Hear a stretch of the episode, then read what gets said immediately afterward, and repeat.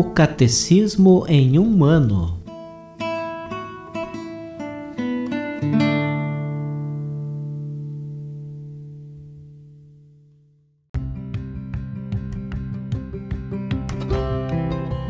Olá, eu sou o Jefferson, seminarista na Diocese de Ponta Grossa, Paraná. Você está ouvindo o podcast O Catecismo em um ano. Vamos ler todo o Catecismo da Igreja Católica ao longo de trezentos e sessenta e cinco dias.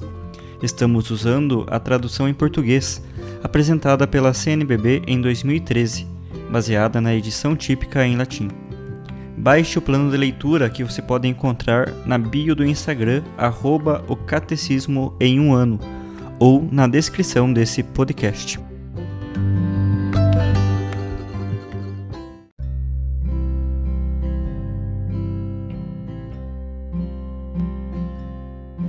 Hoje, dia cento e trinta e seis do nosso podcast O Catecismo em um Ano, iremos concluir a sua primeira parte sobre a profissão de fé, lendo dos números mil e sessenta e um ao mil e sessenta e cinco.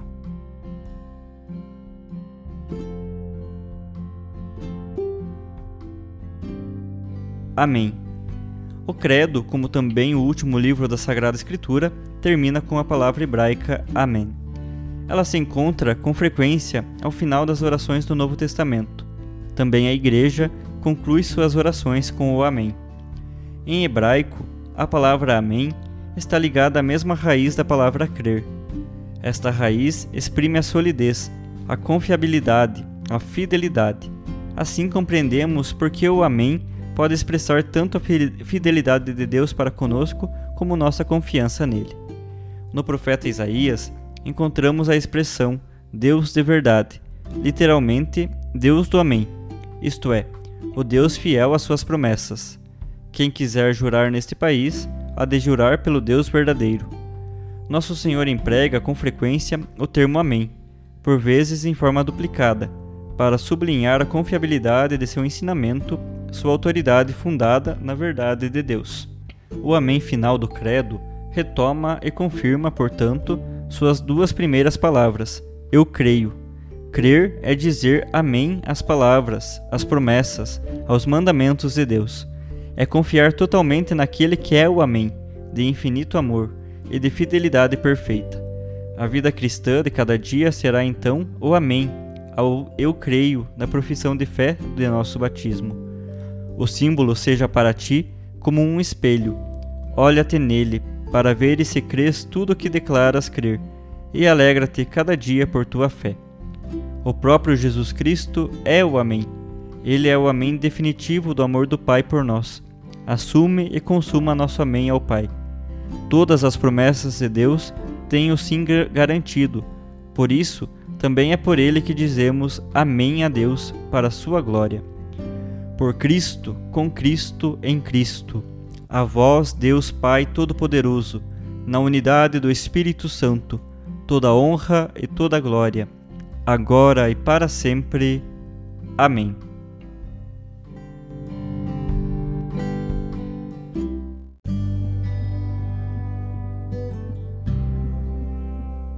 Como leitura complementar do dia de hoje, ouviremos o discurso do Papa Bento dezesseis, no final do concerto oferecido pelo presidente da República Italiana, por ocasião do sexto aniversário de início do pontificado, no dia cinco de maio de dois mil e onze.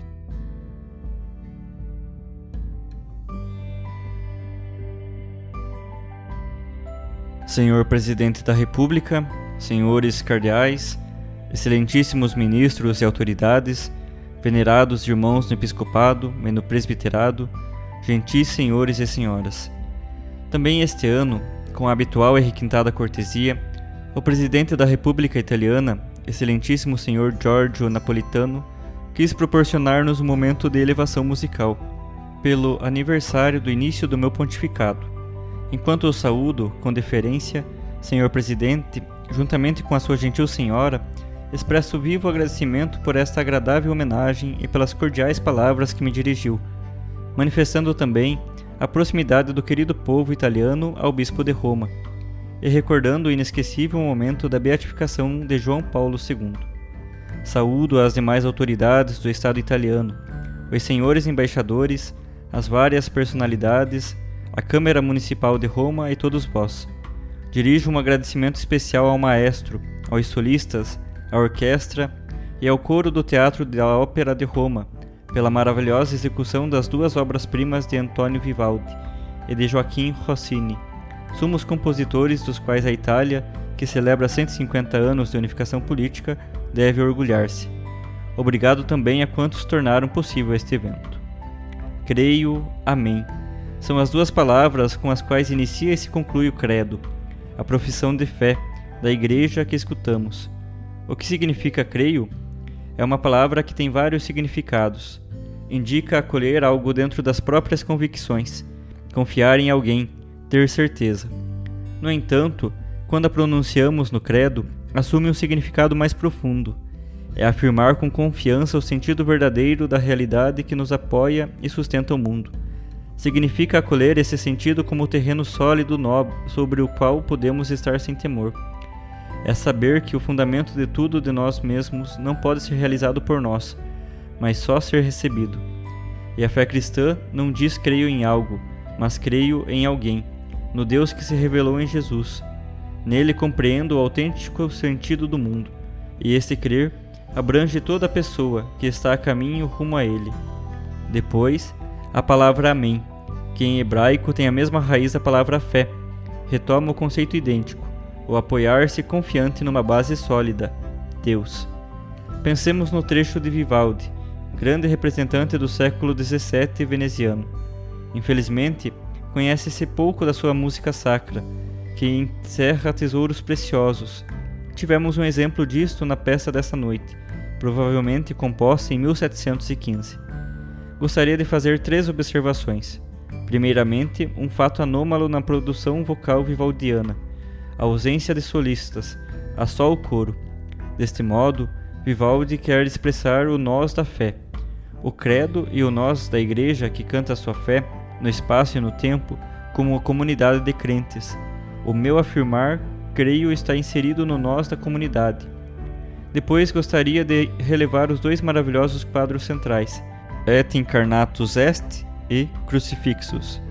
Vivaldi detém-se como era comum no momento no qual Deus, que parecia estar distante, se aproxima, se encarna e se doa a si mesmo na cruz. Aqui a repetição das palavras, as modulações contínuas exprimem o sentido profundo da admiração diante desse mistério e exortam-nos à meditação, à oração. Uma última observação. Carlos Goldoni, grande representante do teatro veneziano, no seu primeiro encontro com Vivaldi, notava: encontrei-o circuncidado de música e com o breviário nas mãos. Vivaldi era sacerdote, e a sua música nasce da sua fé. A segunda obra-prima desta noite, o Stabat Mater, de Joaquim Rossini, é uma grande meditação sobre o mistério da morte de Jesus e da dor profunda de Maria.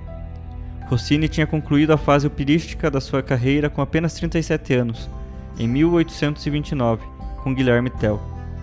A partir daquele momento, deixou de compor peças de grandes proporções, apenas com duas exceções, ambas de música sacra, Stabat Mater e Petite Messe Solenelle.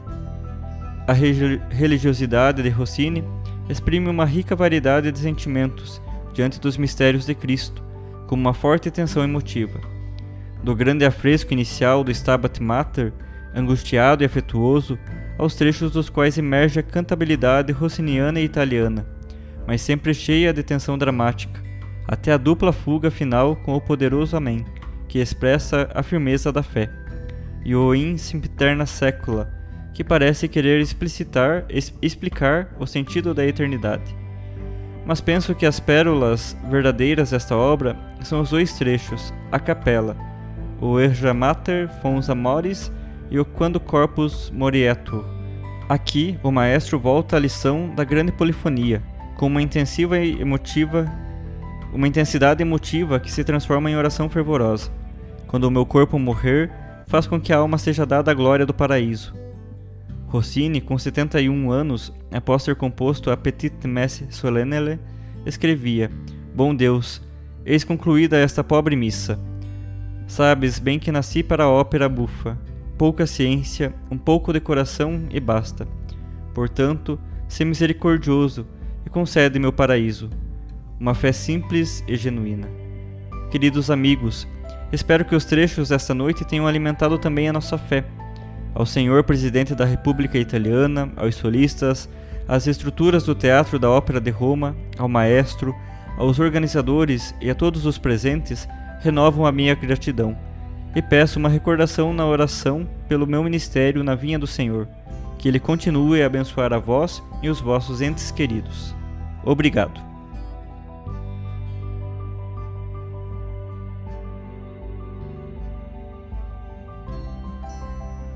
Os textos dos discursos papais encontram-se na íntegra no site da Santa Sé, vatican ponto v a.